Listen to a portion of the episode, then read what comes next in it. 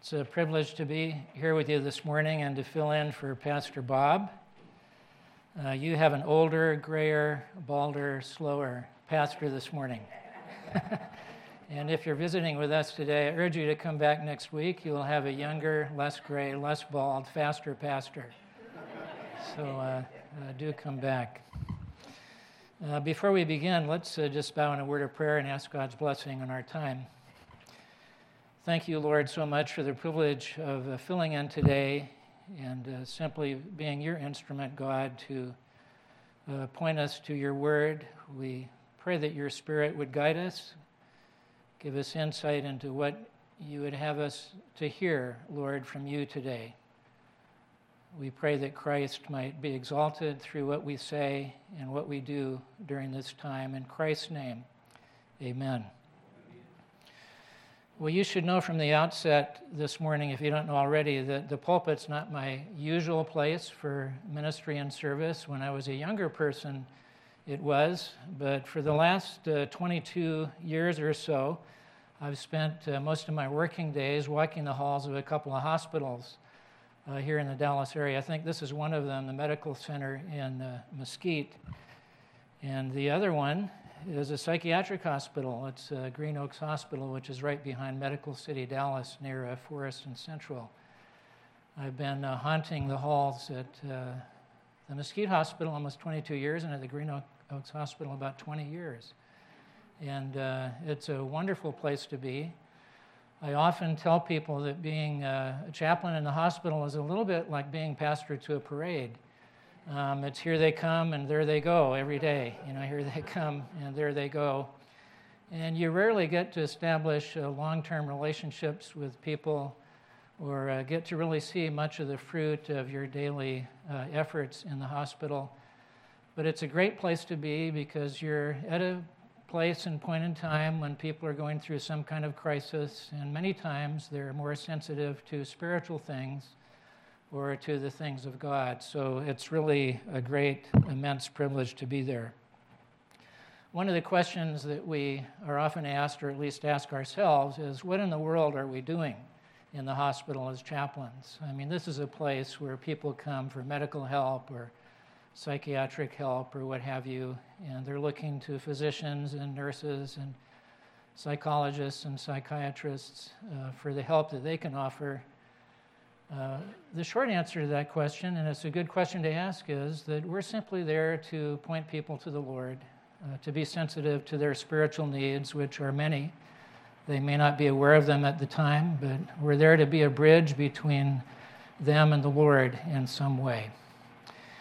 As I was thinking about this, you know, it occurred to me that it's really an important question for all of us to ask from time to time. You know, what in the world are we doing here anyway? And with regard to our daily function, we will all have very different answers to that question. Some of us are computer technicians, or we're homemakers, or we're accountants, or what have you. Uh, and those are different functions in life, our day to day function. Uh, but our main purpose or mission in life, if we belong to the Lord, is really the same. The same as we chaplains in the hospital. It's to be sensitive to the spiritual needs of the people that God has put us with to, in some way, be something of a bridge between people and the Lord. Now, the big question that we have is how do we do that? How do we fulfill that mission that God has given to all of us to simply be a pointer to Christ? And a passage that has uh, my attention has been directed to many times is the one that's before us this morning. It's Romans chapter 15, verses 14, really through the end of the chapter, verse 33 when I told uh, Pastor Bob that I was thinking of preaching on this passage, he said, Well, that's a great passage to preach on. And I was very well aware that uh, what Paul discusses in this passage uh, overlaps in many ways what Bob has been teaching us through the book of Acts. And I don't want to steal any of Bob's thunder uh, this morning. You know, there's a wonderful series he's giving us through Acts. I'm looking forward to the rest of it. But I hope that what we talk about this morning may serve to reinforce in some ways uh, some of the things that Pastor Bob is teaching us through the book of Acts. Now, this last half of Romans chapter 15 is the passage we often skim over or maybe even skip when we're reading Paul's letter to the Romans. Uh, but we're all the poorer for it if we do that, because in this passage, he really tells his readers why he wrote to them, and he appeals to them to uh, join him in what was his great passion in life, and that is spreading the gospel of Jesus Christ throughout the world. In this passage, we're going to find at least seven principles of a spirit led ministry. And I apologize for having so many points this morning. I'm going to try to be as concise as possible. That's twice as many plus one as we're supposed to have uh, in a sermon. Uh, seven points. I've put them in your notes with some uh, blanks left there so you can fill in and just keep you awake as we uh, go along through the message.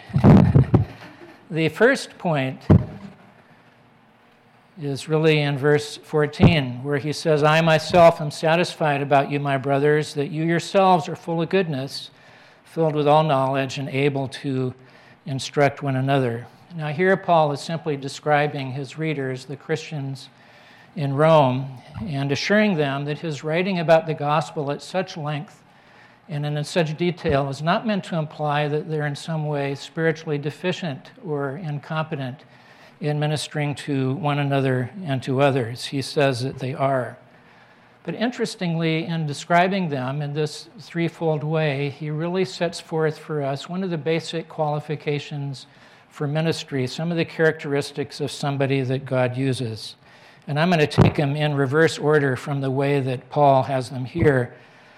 But he says that they are able to instruct one another. One of the qualifications for ministry is simply being gifted by God to be able to minister to people. And God has gifted each one of us, if we belong to Him, to be able to minister to others. He singled out one gift here the gift of teaching or instructing or encouraging, but He could have included many others, such as counseling or listening or helping or leading. You know, God has gifted us all to minister in some way. And that's simply one of the basic characteristics of somebody that God uses. The second, he says, is filled with all knowledge. And of course, he's talking about knowledge of the Lord knowledge of him, knowledge about him. Uh, you know, when we come to know the Lord, the Lord sets us on a lifetime of learning, uh, learning about him and uh, learning from him. And uh, we are helped along the way if we realize that the Lord wants us to be lifelong learners about the Lord. I hope that you never stop studying and reading God's Word and other sources that can help us in our spiritual life. And then finally, and he puts it first, he says, full of goodness. Um, that's talking about our personal character. When I was in seminary, we emphasized especially developing our gifts and skills in ministry and growing in our knowledge of God and His ways. But I realized when I graduated from seminary that God was launching me on a whole other curriculum, you know, a curriculum of the heart, that He was interested in my personal character. Because you can have all the gifts in the world, you can have all the knowledge in the world, and it all be very good. But if we lack personal character, we're not only useless to the Lord, we may actually be dangerous, you know, in trying to do what we're doing for the Lord. So, this is the first point that a spirit led ministry flows out of our God given gifts, our knowledge of Him, and our personal character. Now, the second principle is in verses 15 and 16. He says, But on some points I've written to you very boldly by way of reminder, because of the grace given me by God to be a minister of Christ Jesus to the Gentiles in the priestly service of the gospel of God so that the offering of the Gentiles may be acceptable, sanctified by the Holy Spirit. The Apostle Paul is describing himself as a priest, but unlike the Old Testament priests who brought uh, animal sacrifices to the Lord, in Paul's case, he's saying that the sacrifices were really the people themselves, whom he was, in a sense, presenting to God, having proclaimed to them the gospel or the basic Christian message about Jesus Christ, and their having embraced the gospel about Jesus Christ and their lives being transformed, as he says, by the Holy Spirit, he is actually presenting people acceptable to God, which is something that happens when we place our faith and trust in the Lord. And this is really the second mark of a spirit led ministry it's a gospel focused ministry. Wherever Paul went, uh, he declared the gospel about Jesus Christ. I was in the ICU at our hospital some time ago, and I was visiting with the family members of a patient who was on the respirator, and I was just asking them about her, about her life, and they said, Well, you know, her main purpose in life was just to help as many people as possible get on God's path in life. And I thought, what a wonderful thing to be able to say to about anyone that that was their purpose in life, and that was Paul's purpose in life. Uh, because he knew that uh, the turmoil that the world is in is because of our alienation from God, that we've been separated from Him by our sins, and that it's through embracing His grace, through placing our faith and trust in Jesus Christ, that our relationship with Him can be mended, and that that's the most important thing that anybody can do. You know, in the hospitals I work in, I'm surrounded by all kinds of professionals and uh, makes me wonder sometimes, you know, what I'm doing there working among them. But I remind myself from time to time that whereas physicians can uh, obviously help people live a healthier life and perhaps even a longer life, uh, psychologists and psychiatrists can help people, some people at least, live a more peaceful life. Uh, but only Christ can give somebody a new and eternal life, and that's why we're there that's why we're there. I recall many years ago uh, a fellow who was in the psych hospital. Every week I do a, a, worship service for the patients who want to come. We usually have about a dozen or so come. I do them Wednesday evenings now, but we used to do them uh, Sunday afternoon. And I remember this one time, a fellow after the service, young man, probably in his 30s, maybe early 40s. He said he wanted to talk to me, and so we went back to the unit. We went to his room told me he wanted to receive Christ as his Savior. He understood what that was all about.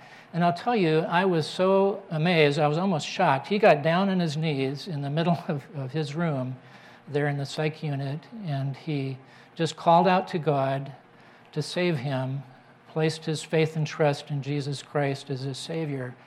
I remember praying with him, and I was so startled. Know, I wondered what had really happened there. A couple days later, I came back to the unit and I, I encountered him again. And he said, You know, the funniest thing, he said, since Sunday, uh, he says, I found that some of the things that I used to do just second nature, I don't want to do them anymore. And I said to myself, well, you know, that's the kind of change that only God can really pull off in a person's heart because it's through the gospel that a person's heart is impacted, that the Holy Spirit comes into our life and affects those kind of changes.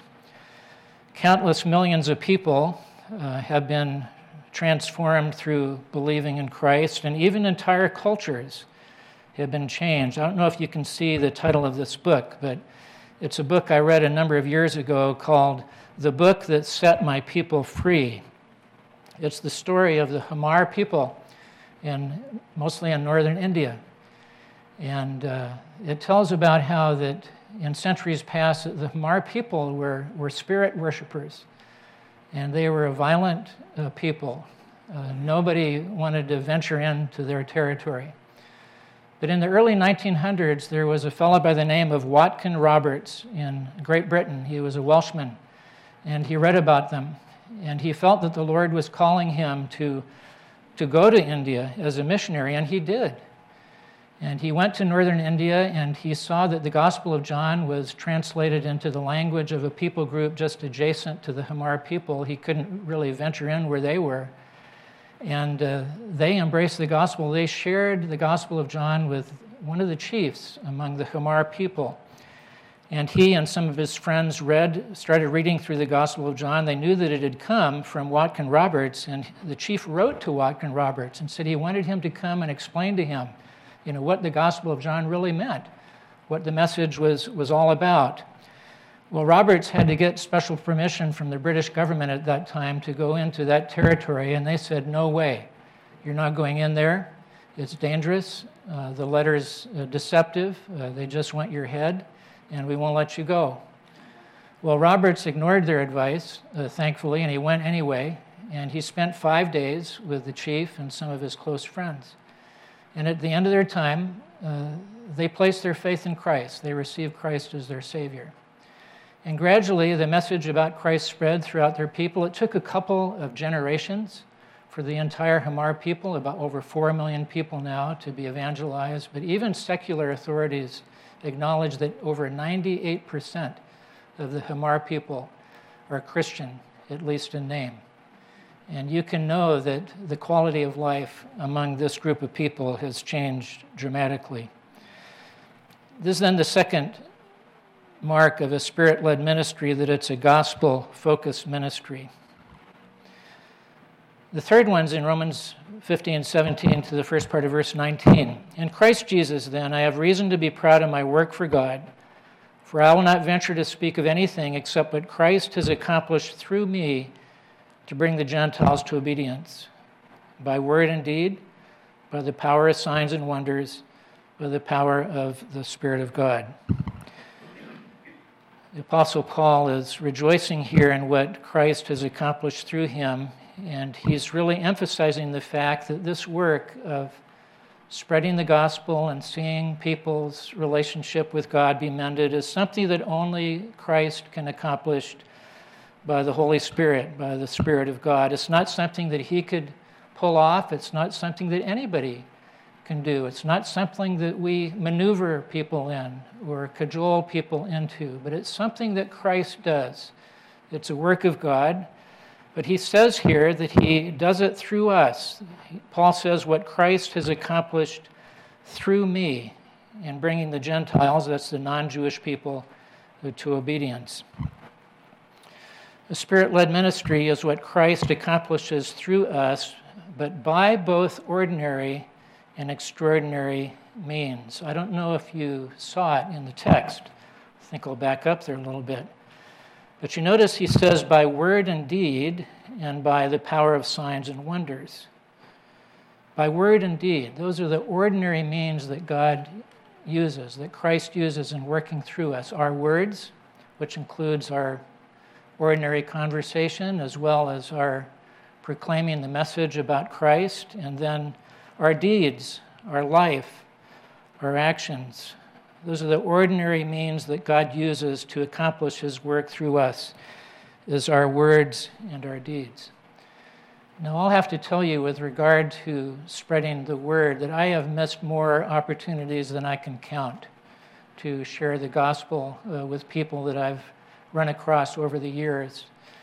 But there is one instance that stands out in my memory a number of years ago. I'd been in an auto accident uh, here in the city. It was actually on New Year's Eve, I think.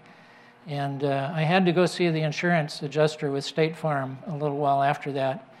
And the young insurance adjuster who talked to me, he was fresh out of university. And for some reason, I started talking to him about his spiritual life, asking him if he had any spiritual background.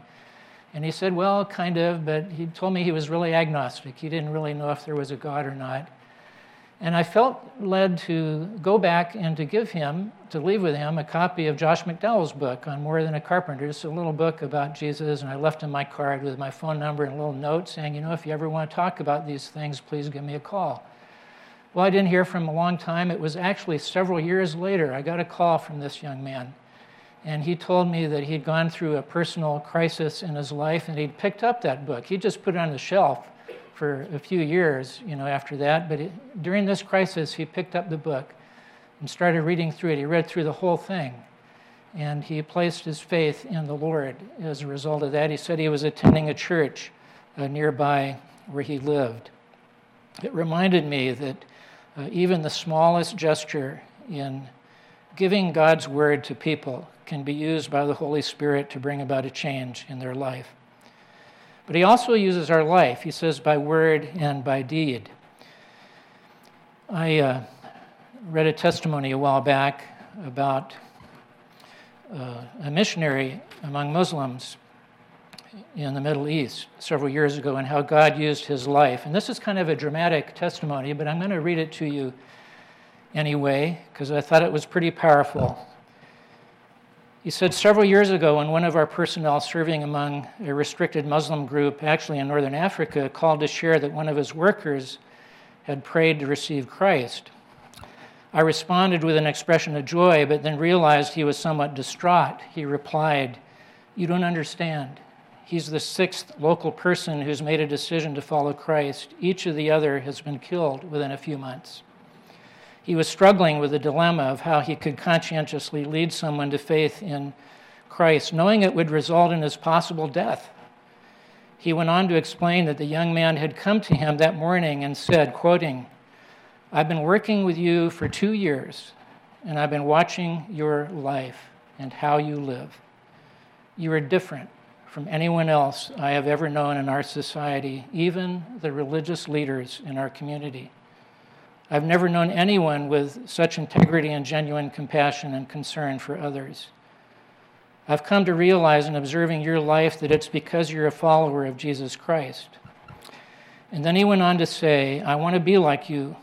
Will you tell me how I can be a follower of Jesus? This took place in a country where it's illegal to share Christ with a Muslim and for a Muslim to become a believer. But confident the young man was sincere, the missionary shared with him the claims of Christ and the way of salvation. However, before he led him in a sinner's prayer to confess Jesus as Savior, he said to him, You know, if you do this, you're likely to be killed. The young man replied, I know, but there is no other way, and I must follow it. Now, granted, that's a lot more dramatic than probably anything we're likely to experience, but it does just highlight the fact that God does use our life. You know, we are a silent witness wherever we are in our neighborhood or our place of work or wherever God has put us, even among our family members, that God does use our life in a powerful way. So Christ works through us both by the ordinary means and also sometimes by extraordinary means. You notice it near the end of the text by the power of signs and wonders. Now, I know there are some people who feel that if God isn't working miracles, and that's what this is referring to, that God's not working at all. And that's certainly not the case. Um, but it's possible to so overreact to that to feel that God never works in that way. And I believe that He does, especially in areas where the gospel is penetrating people or, or an area that's been in spiritual darkness for a long time.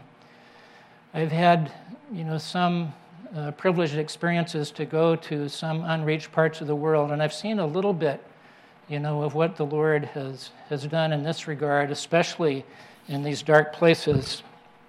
I'm going to read you just a, a, brief account that a friend of mine, he's a graduate of Dallas Seminary, and he and his wife have been ministering among Muslim and Hindu people in the Netherlands for some time. And I just re- read you a brief testimony. He says, A few months ago, Lakshmi's little sister was near death. The Pundit, a Hindu priest, and later an Imam, a Muslim cleric, were unable to help. A Christian neighbor got on her knees and prayed at her bedside. Her sister's color changed from deathly white to her normal color. She'd been unable to speak, but after a few more minutes, she was able to speak again and she recovered completely. The doctors could not explain the change. They had expected her to die. The mother and her daughters all trusted Christ and are now witnessing to their extended Hindu family. Richard, that's the husband here, the missionary couple, met Lakshmi at the market ministry and has been helping her grow in Christ. And we praise the Lord for the conversion of this Hindu family through God's miraculous answer to a Christian sister's witness. Now, granted, that's an extraordinary work. It's not something God does all the time. And I know from my own experience that God's wisdom and His power can be demonstrated just as much by helping us through our afflictions, as delivering us from them. But there are times in dark places where God may work in this way. Now, the fourth principle is in this next section. So that from Jerusalem, this is Paul writing, and all the way around to Illyricum, which in recent times is called Yugoslavia, I have fulfilled the ministry of the gospel of Christ, and thus I make it my ambition to preach the gospel not where Christ has already been named, lest I build on someone else's foundation. But as it is written, those who have never heard, never been told of him will see, and those who have never heard will understand. Here's a very simple principle, the spirit-led, spirit-led ministry is an outgoing, an outgoing ministry. We know that Paul was very concerned about the churches that he'd established. I mean, he wrote letters to them, he visited them. Uh, but we also know that he was particularly concerned about what we call the mission of God, that God had sent the Son, and God the Son, Father and God the Son had sent the Holy Spirit into the world, and the Spirit sends the church into the world so that the ministry that God has given us is an outgoing ministry. Some of us are familiar with Dr. James Denison. Dr. Denison used to be pastor of uh, Park Cities Baptist Church here in Dallas. A number of years ago, he started a ministry called the Denison Forum, and he writes a daily commentary that goes out to virtually every country in the world. Dr. Denison grew up in Houston in a home where they never went to church, uh, didn't know anything about Christ, but when he was a teenager, somebody knocked on his door, invited him and his brother to church, and they went. And Dr. Denison, later to be Dr. Denison, came to know Christ as his Savior. It was because somebody reached out to him, reached out to him with the gospel. If you drive up to Wilmore, Kentucky, and you visit the campus of Asbury Seminary, you'll see this statue. This is a statue of Francis Asbury. Francis Asbury was a Methodist missionary and bishop in the early uh, years of our country. And uh, he rode on horseback, and then later, because of serious health problems, he was confined to uh, a carriage. Uh, he couldn't ride on horseback anymore, but they say that he traveled almost 300,000 miles throughout the West, bringing the gospel to relatively unreached places. He preached maybe 16,500 sermons. Uh, he was unstoppable. Uh, they say that if you just addressed a letter to Bishop Asbury, United States of America, the Postal Service knew where he was, and the letter would get to him. But this is the kind of person that God has used.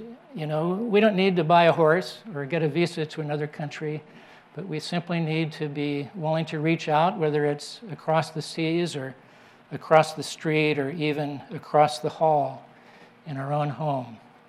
You know, every generation that comes into our world and into our families is an unreached generation.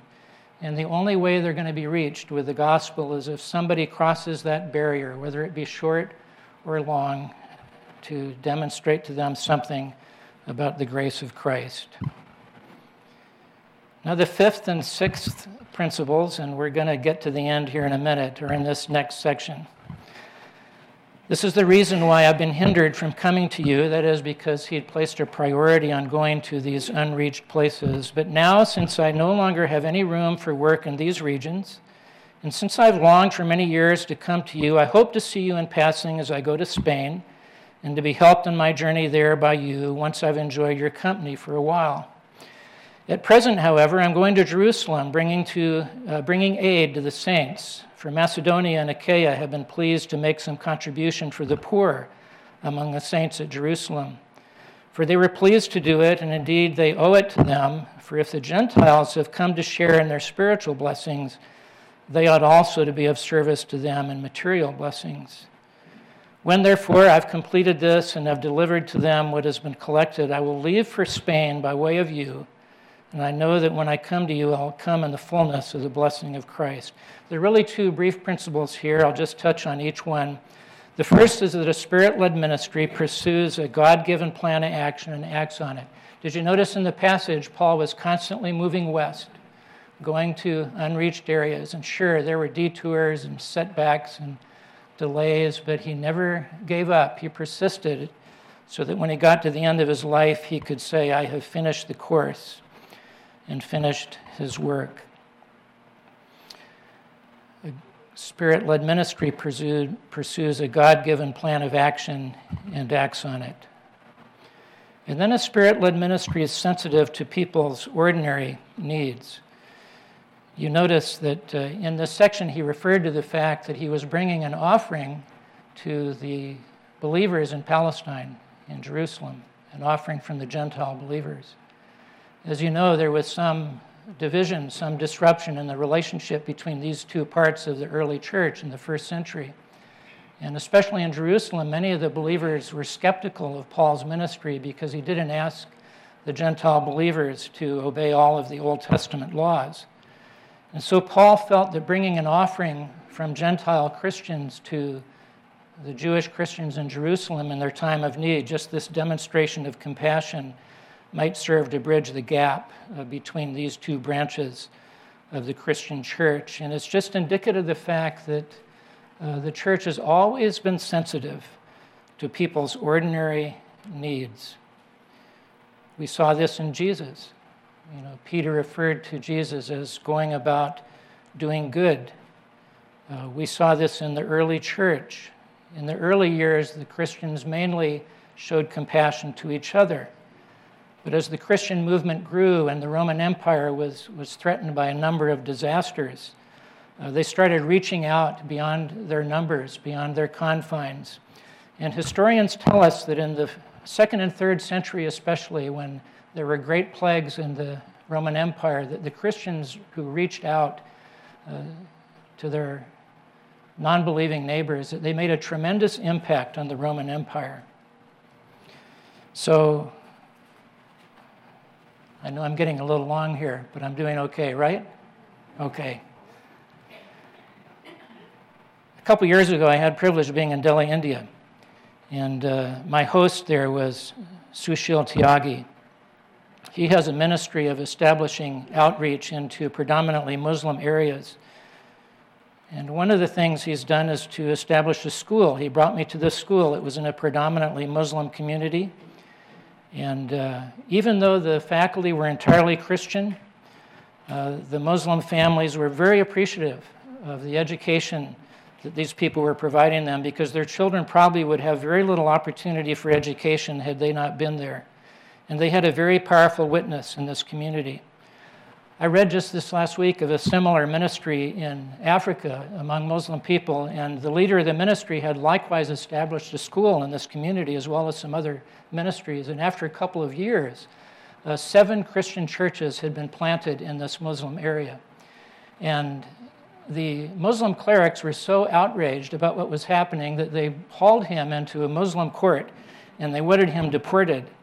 But the report was that by the end of their session, that many of the Muslim clerics, instead of wanting him to be deported, left there with his business card and with, with plans to discuss with him exactly how they could help their communities as well. But it just is illustrative of the fact that God does use our sensitivity to and concern for people's ordinary needs. Now, the last point is in this last section. I appeal to you, brothers, by our Lord Jesus Christ and by the love of the Spirit, to strive together with me in your prayers to God on my behalf, that I may be delivered from the unbelievers in Judea, and that my service for Jerusalem may be acceptable to the saints, so that by God's will I may come to you with joy and be refreshed in your company. May the God of peace be with you all. The Spirit led ministry is dependent on the prayers of God's people. I don't know if you ever heard of Nicholas von Zinzendorf. He was a government official in Saxony, section of Germany. And when he was 27 years old, he was so concerned about world missions that he established in his community a prayer chain that went 24 hours a day, seven days a week for world missions. This prayer chain lasted over 100 years. Uh, he was long gone by the time the prayer chain broke up, and that group sent out hundreds of Moravian missionaries throughout the whole world because of the vision of that young man. About 10 years ago, I was in the state of Bihar in northern Africa, and I met this couple, a missionary couple, Jonathan and Fozia Young. Uh, Fozia grew up in a Shiite Muslim family. Uh, her family were very opposed to Christianity. Uh, but when she was a young lady, she and her two twin brothers uh, became Christians. And though their faith was threatened and criticized, they remained faithful to the Lord. Uh, today, they still serve in the state of Bihar, which is sometimes called the graveyard of Christian missions in northern Africa. But what Fosie told us was very interesting. She said that long before she and her brothers became Christians, there was a missionary with the Africa Inland Mission who met their family and vowed to pray for them every day. And he prayed for them for 18 years before Fosie and her brothers came to know Christ. Many of us know who William Carey was, the first Protestant missionary to India. Uh, but few of us know about William Carey's sister. He had a sister by the name of Polly, who was back in the United Kingdom. When she was 25 years of age, she suffered some kind of spinal degenerative condition that paralyzed her. And for 52 years, she was confined to bed. She could only use her right hand. She could write messages on a little slate and uh, feed herself. That was about it.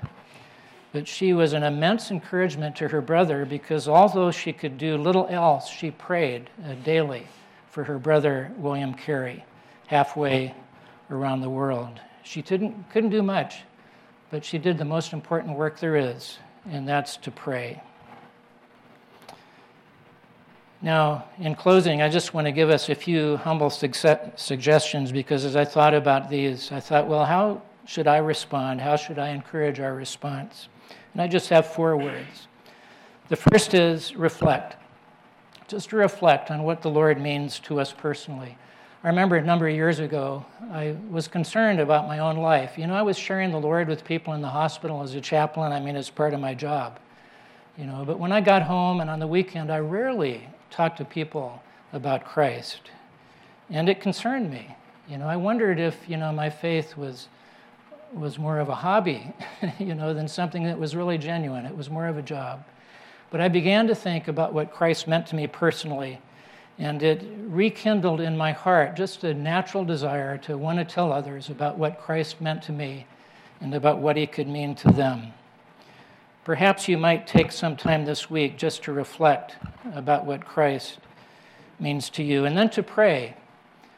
Uh, perhaps you might get a little notebook and just jot down the names of some people in your world who don't yet know Christ, perhaps starting in your own family, in your neighborhood, people you work with, people who you know need Christ, uh, perhaps people you the farthest from your thought that they could ever come to know Christ, but begin to pray for them and pray for them every day.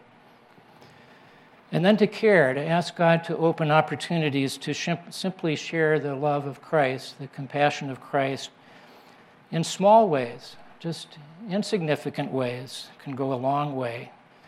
And then finally, to share, to reflect, to pray, to care, to share. To ask God to open doors for the Word, for the gospel, to give you wisdom as to how to do it to what to say and when to say it. Let's bow in a word of prayer, shall we? Father, thank you so much just for uh, the opportunity of being here this morning.